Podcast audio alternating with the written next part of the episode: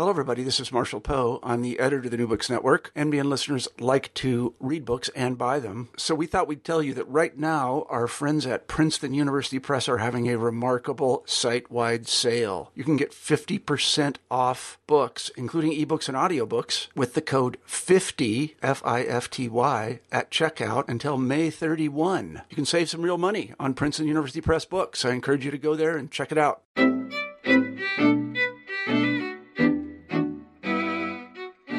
Welcome back to New Books in Jewish Studies. I'm your host, Max Kaiser. We have a great show for you today. With us, we have Rabbi, Rabbi Mark Glickman, who has served at congregations in Ohio, Washington State, Colorado, Louisiana, and now in Calgary. He's here to talk about his new book, Stolen Words The Nazi Plunder of Jewish Books, published in 2016 by the Jewish Publication Society in association with the University of Nebraska Press. Uh, thanks very much for being with us today. Oh, you're very welcome. I'm delighted to be here. Fantastic. So, first off, how did you come to write this book? Well, several years ago, I um, I began collecting old Jewish books. I'm, I'm, I'm, I don't have a huge collection, but I became sort of a poor man's collector of Jewish books. And I saw on eBay a book for sale that was a, a an 18th century volume of Jewish legal material. It was uh, excerpts from the Talmud, actually, called Hilchot Alfasi, the, the laws of Rabbi Alfasi. And so I ordered that online via eBay. And when it came, I opened the book up with great excitement. And on the inside front cover of the book, I saw there was a book plate that said uh, um, uh, Jewish Cultural Reconstruction. And I was puzzled by this book plate. I hadn't ever heard of Jewish cultural reconstruction. So I did mm. what rabbis have done when faced with such puzzles, such mysteries throughout history. I Googled it. And I found out that Jewish Cultural Reconstruction was an organization that was ass- um, assigned the task of uh, distributing looted material, looted cultural material from the Holocaust after World War II. And I was able to surmise that this book I had uh, ordered, without my knowing it, was a book that the Nazis had looted from some Jewish library somewhere in Europe during the war. And at the end of the war, it ended up in not in uh, Allied hands, and now was in my hands. And I was uh, intrigued by the story. I had known that the Nazis burned books before the war. I didn't know that they saved Jewish books during their reign. And so I was intrigued by the story and I looked into it further. And what resulted was the book that I wrote. Fantastic. All right. So we'll definitely um, get into a lot of those topics um, throughout the interview. Um, just starting off in your first chapter, you take us on a virtual tour of a Jewish library in Vilna in 1939. Right. Um, and this chapter also becomes a mini history of Jewish books and Jewish writing. Can you tell us a bit about this library and a bit about the history of the books that it contained? This was the Strashun Library in Vilna, and it was a library that was named after its founder, Matthew Strashun, but had become a a community library that people were donating to. And by the time of the war, it had tens of thousands of volumes. It was located in Vilna, which was a hub of Jewish cultural activity with all kinds of libraries and uh, intellectual societies and Jewish theater and Jewish music of, of all kinds. And uh, this was one of the major cultural centers, the Strashun Library. And it existed into the, the war. It was event- eventually, of course, course, taken over by the Nazis when they took over Vilna. But uh, up up until that that time, it was a major uh, literary center for Vilna and the surrounding region.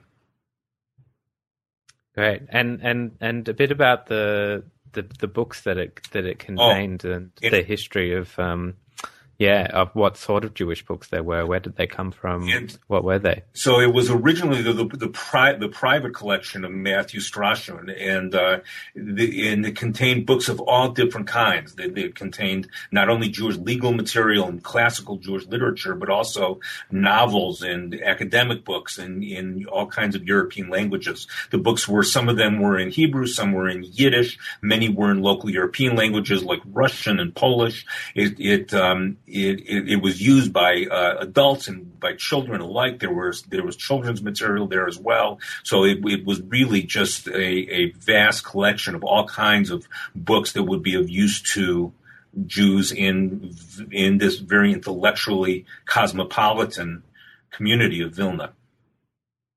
Great.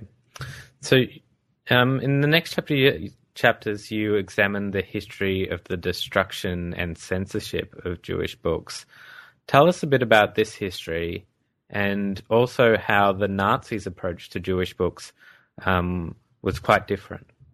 Right. So, throughout history, other people, particularly Christians, have been very uh, obsessed with the with Jewish written material, and from uh, from the mid from the Middle Ages on, or actually from before that, but particularly beginning in the Middle Ages, the the church would often order uh, the Talmud and other Jewish books to be burned, to be consigned to flames.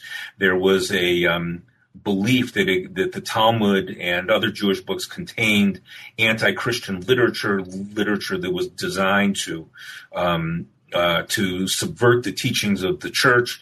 There were many uh, Jews, particularly in Spain, or actually there were many non-Jews who had once been Jews, people who had converted from Judaism to Christianity, who helped the church, quote unquote, identify um, these so-called uh, subversive anti-Christian polemical passages in the Talmud.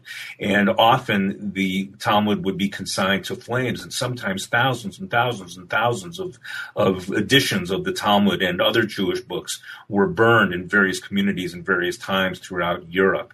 Later, uh, the church shifted gears a little bit, and instead of burning the books, just instead ordered them to be censored.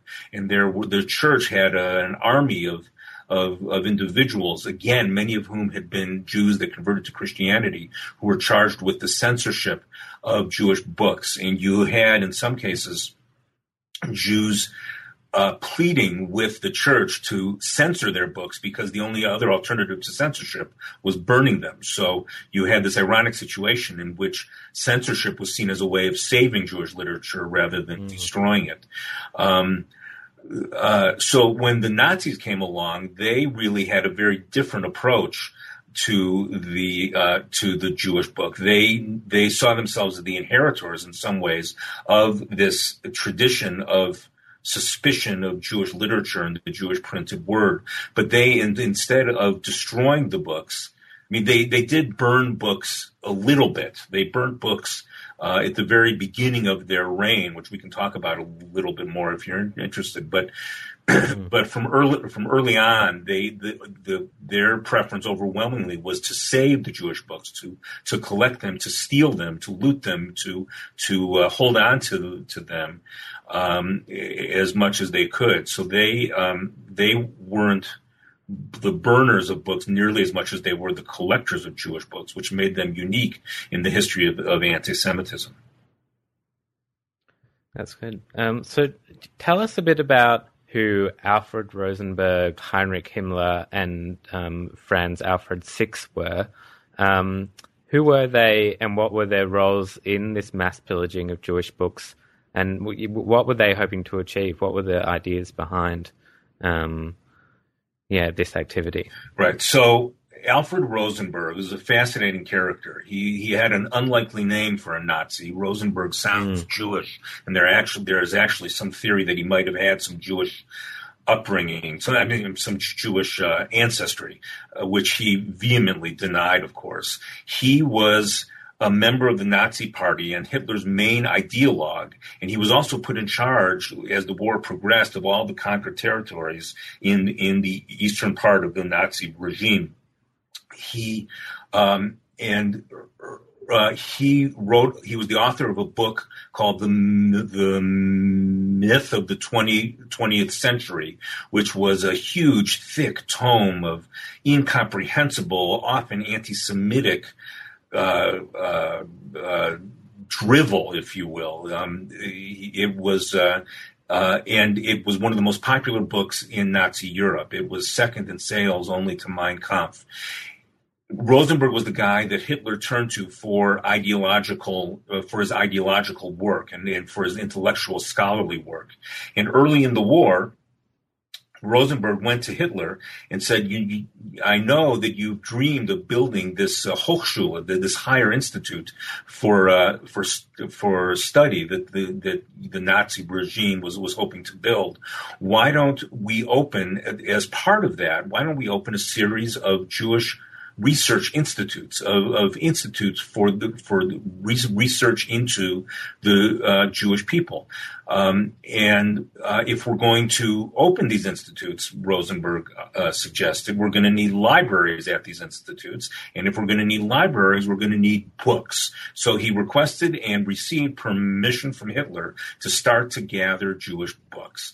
And he gathered them beginning uh, in in Frankfurt, uh, in Germ- Germany, at the um, from the Frankfurt Library. But then, as as the war went on, he established what was called the Einsatzstab Reichsleiter Rosenberg, the um, uh, the the Reichsleiter Rosenberg Task Force, and this was a force that would go into conquered Nazi territories uh, to typically to towns. And after the town was emptied of its Jews, the ERR, the Einsatzstab Reichsleiter Rosenberg, would go in and would collect all the Jewish books from the synagogues, from the Batei Midrash, the houses of study, from from the other communal libraries, and store them in castles or monasteries or mine shafts or warehouses some somewhere for use in these institutes after the war. Um, it, it was was they looted millions of books th- this way. Rosenberg, after the war, was captured and tried in the fir- in the in the uh, Nuremberg trials, and he ended up being executed. Uh, mm. Heinrich Himmler was another high-ranking Jewish uh, Nazi leader. Excuse me, a Nazi le- leader who, mm. um, under his leadership, he unified all of the uh, the various Nazi police forces. There were various Nazi uh, uh, law enforcement and policing organizations, the Gestapo, the SS, the, the other organizations as well, and he united them into the Reichssicherheitshauptamt. I believe I'm pronouncing that correctly. The Reich Security Main Office, led by his originally led by um, uh, by by uh, uh, Reinhard Heydrich, one of his main assistants, and they too looted a lot of Jewish material. Uh, the RSHA, Reichssicherheitshauptamt, uh, the RSHA appointed in in charge of its as the person in charge of its looting efforts, Dr. Franz Alfred Six who was um, in charge of Department 7, I believe. So it was Dr. Six in charge of Department 7. And he was, um, uh, I think it was Department 7. And, and he was a, uh, a, a, a mid-level um, uh, Nazi official, a, a, a, scholar who was uh, put in charge of the RSHA's efforts to loot these books. So you had these two major organizations, the ERR and the RSHA, both looting massive amounts of Jewish books. And there were other organizations within the Nazi regime as well. And it made for just this veritable orgy of Jewish book looting uh, that resulted in what was, what could arguably be called the largest collection of Jewish books in history. And it was the books that were collected by the Nazi regime as they made made their way through uh, through Europe, looting and pillaging Jewish communities wherever they could. Mm. So, t- tell us about some of these books um, that were stolen by the Nazis and the diverse Jewish communities that they were taken from. Uh, well, they they took them from wherever they could find them. Uh, they and they took all kinds of Jewish books, not only Talmuds and Bibles and even some Torah scrolls, but they took trashy novels and they took children's books and they took. Uh, um, uh, you know, really anything they could get their hands on. So, for example, some of the um, some of the libraries had in their collections fragments from the Cairo Geniza, which was the subject of the first book I wrote. This was a, a massive treasure trove of of, um, of Jewish manuscripts that was discovered in the 1890s in an attic above a synagogue in Cairo, Egypt, and uh, there were um, collections of manuscripts from this uh, uh, from the Cairo Geniza all over Europe, and some of the material that was looted was uh, were, were, fragments from the Cairo Geniza, priceless medieval manuscripts that uh, that were really one of a kind. Um, sometimes they were correspondence, sometimes they were sacred literature, and that was among the material that got looted. There was also uh, a fascinating story that we can we really tell starting. Um, uh, in the 1990s when there was an interview, 1990s or early 2000s uh, there was uh, an interview done with a librarian from Berlin who was telling the interviewer that they had found some looted material from um, the war in their collection. And uh, and they said here for example is a book that was a children's activity book and it was signed to a guy uh, to a child named um, Wolfgang Wachmann, uh, uh, who and it was given to him in the in the 1930s. Uh, well, after that story came out, there was a man named Walter Lachman in California who got a call from a friend of his saying, "Walter, who's Wolfgang Wachmann?" And he said, "Well, that's me. That was my name before the war." And it turns out that that Wolfgang, now Walter Lachmann, had lived in Germany before the war. And when the war started, he uh, he lived with his grandmother. His parents had both died. He lived with his grandmother, and they were deported to the concentration camps, and they had to leave their books behind. And one of the books was this mm-hmm. activity book that a teacher had given him on in one Hanukkah during the 1930s. And the German government gladly, uh, with great ceremony, returned this book to Walter Lachmann as soon as they were able to ident- identify that it was his. Um, so there were all kinds of books that were looted, from the pre- precious to the very mundane. Mm. In in chapter six, you discuss the resistance to this book pillaging. T- tell us a bit about this, and um, particularly about the paper brigade in in Vilna. So obviously, not all books. Uh, the Jews didn't give all their books willingly and enthusiastically to the Nazis, and when they could, they hid their books from the Nazis. And one of the most uh, uh, wonderful examples of this, one of the most inspirational examples of this, was the so-called Paper Brigade, which exi- which uh, was a group of people in Vilna, which we mentioned earlier. Um, the the as the war progressed, the Nazis looted a lot of material from Vilna and the surrounding area, and they eventually began processing it at the what had been the headquarters of YIVO, the Jewish Scientific Institute uh, that was outside the the walls of the ghetto in Vilna.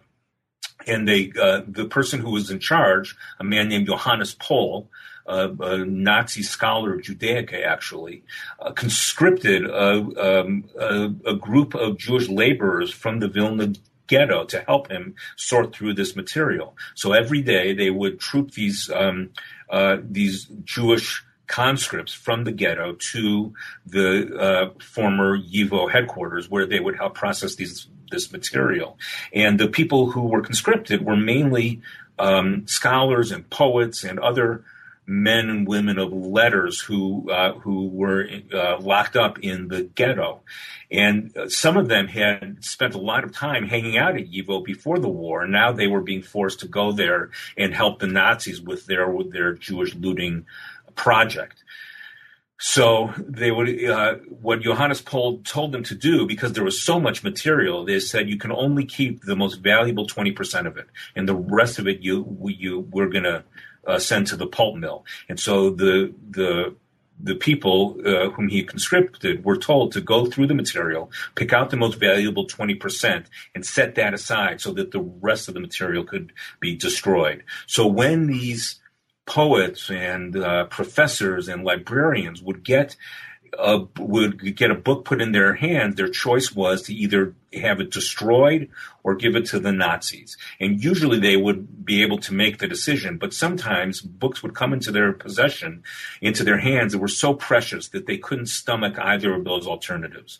And so when that happened, what they would, what they started to do was to uh, sneak the books with them back into the ghetto at night for safekeeping. Mm. And they would, um, they would hide them in their homes. In one case, in an underground cavern that somebody had dug underneath their home for um, for a sick uh, relative. And so what you would have at the end of the day were these laborers heading back from Yivo into the ghetto with their clothing stuffed full of this, these precious Jewish books, and some of it was very valuable material. Eventually, they realized, oh no, and they called themselves the Paper Brigade. And somebody said to them, you know, you're risking your lives and it's just for books. What kind of nuts are you? And one of the members of the paper brigade said, "Well, you you uh, you know these books they don't just grow on trees." um, eventually, they realized that that process was too slow, and they were able during their lunch hour they were able to distract the guard, and while the guard was distracted, they would hide the material in, above the ceilings and in the in in hidden corners of the YIVO headquarters. Sadly, the YIVO headquarters got bombed out by the end of the war and much of the material was destroyed, but they were able to save some of it. And what they could save was it was eventually sent um, to the YIVO uh, to the newly uh, um, relocated YIVO headquarters in New York after the, the war. Hmm. You, you then discussed the rescue of these books at, at the end of the war tell us about uh, how this happened, uh, where the books were taken to, and how, in this initial stage, they were sorted and distributed by the U.S. Army. Right. So um, the the Nazis during the war had stored the books in where, where, wherever wherever they could. They stored them in, as I said, in castles and monasteries and mine shafts and all kinds of places. As the war went on and their ter- the size of their territory diminished, much of the material was sent to a couple of very large collecting sites, collection sites. So in Germany, much of the material was sent to the small town of Hungen, where uh, where there were um, uh, where they were able to store millions of volumes in the castle and the surrounding build, buildings. There was another uh, uh, city in Poland called Ratibor, where similarly they stored a lot of the material that had been in the east. After the war ended, the Nazis discovered these and many and and the other uh, storage uh, spots that the Nazis had, cho- had, chosen. And the material that was in the American zone, at, at least, was sent to um, a collection depot that that um, uh, was eventually called the collection depot in Offenbach, just across the Main River from Frankfurt. And the Offenbach archival depot was a warehouse that before the war had belonged to the um, and I'm blanking on the name of the chem- chemical company, uh, the IG Farben chemical company mm. that, uh, uh, ironically, had manufactured, among other things, some of the component parts of Zyklon B gas that was used mm. to hmm. kill Jews during the war. But now one of their warehouses was being used to house looted Jewish books and other cultural items from the war. Um, the um, and and the, this uh, Offenbach Archival Depot was run by the United States Army, and there was a man. The original director was an Orthodox Jewish archivist named Seymour Pomrenze, who hired a staff of Germans, uh, and now it was a it was a nice Jewish boy from Chicago and later from the Bronx who was in charge of of this material, and it was the Germans who were working for him helping to sort through it. And um, there was a huge amount of material. Some of it was identifiable, and they knew who had owned it before the war. And if it was a um, uh, if it was a uh, uh, a, a, a, country that you know some sort of a federal library, uh, they were able to re- turn huge collections of, of, some of this material to these various libraries pretty quickly. Some of the material was unidentifiable, and they had to put that aside to try to figure out well what to do with this material. If they couldn't, if either they they couldn't figure out who owned it, or if they knew who owned it, but it was owned by a, a private collector who might have been killed during the war or who had otherwise vanished, they had to set that aside some of it was semi-identifiable. They had a general idea of where it came from, and then they spent a lot of time trying to figure out who had owned this material during the war. So um, uh, the the American Army, ironically, was the first group in charge of trying to redistribute this material after the war ended quickly it became very political because you had uh, and it was it was mainly the worldwide Jewish community who made the question as to what to do with this material into such a political question, because you had Jews in the soon to be created state of Israel right after the war saying we're the capital of the Jewish people. We have a fine university, Hebrew University. The book should go. to The unidentifiable material should go to the Hebrew University library, and you had Jews in the United States saying our community is the largest Jewish community in the world now. The the unidentifiable material should come to uh, libraries in the United States, the Library of Congress and university libraries and other such places. And then you had the, the survivors who had decided to stay in Europe saying that the material material should stay at home. And so uh, the the argument grew more and more vociferous, and the poor American army was caught in the middle of the conflict between these bickering Jews.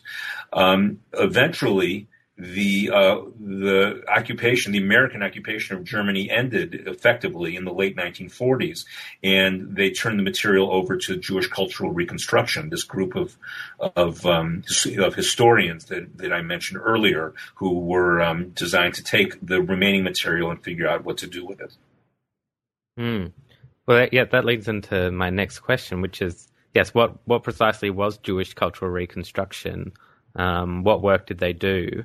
And uh, also, what was the role of, of Hannah Arendt in this organization? So, Jewish cultural. So, as this debate raged as to what to do with the material, the person who rose to the forefront was a man named Salo Baron, a, a very prominent European-born uh, Jewish historian who was then serving at Colum- Columbia University. He was uh, known by many as the father of, of Jewish studies in, in, America, you know, academic, the academic field of Jewish studies in America. And he assembled a worldwide team of Jewish historians and librarians and other scholar, scholars that eventually succeeded in being, uh, in, in receiving this material, the unidentifiable non-returnable material, or uh, not, not non-returnable, but the material that remained that had hadn't yet been pro- been processed by the Offenbach Archival Depot.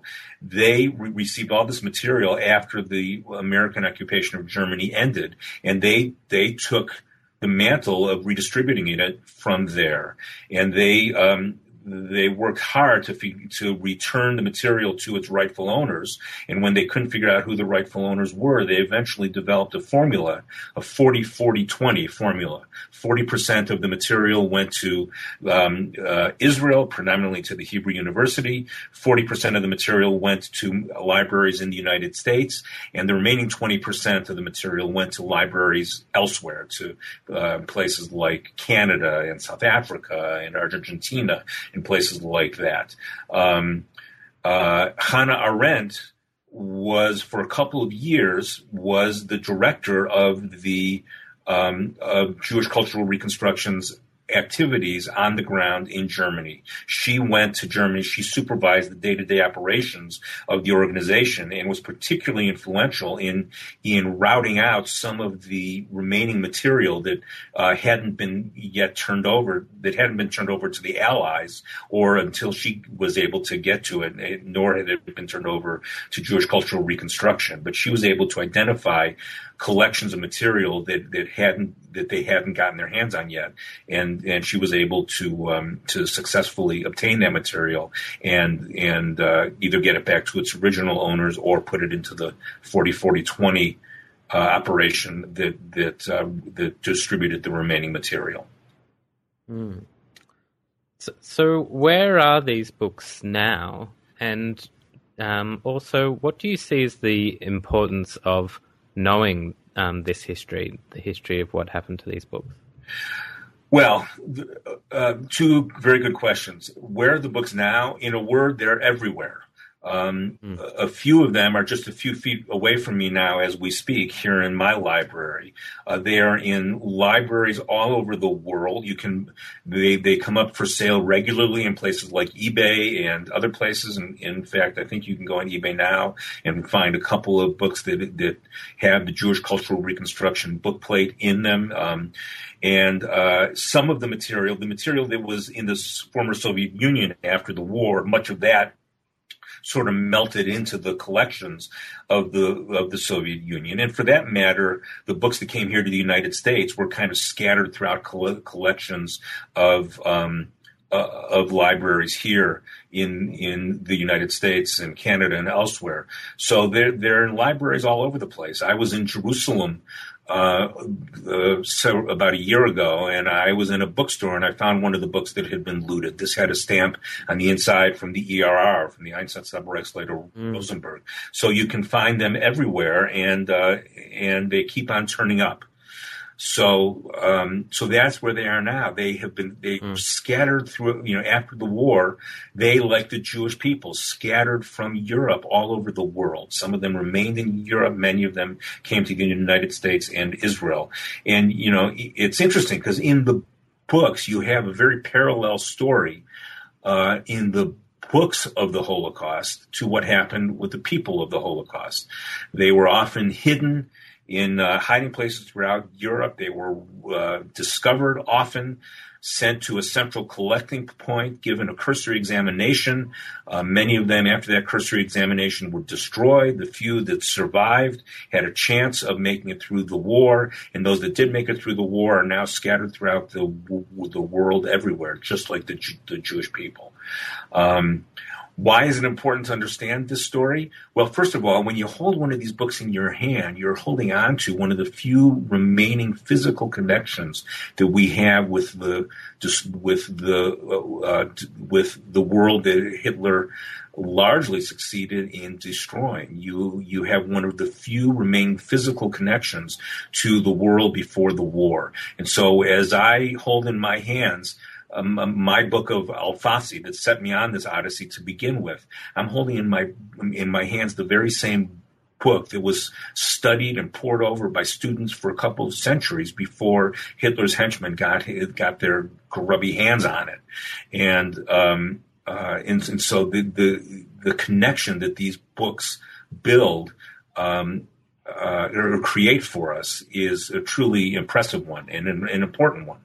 And the other reason is that uh, we in you know we invest so much meaning and, so much um, uh, so many memories in our books. The books when you could page through an old book, you're paging through the very same pieces of paper that other people have perused and read and, and, and studied and, and derived meaning or, stu- or from or learned great stories from.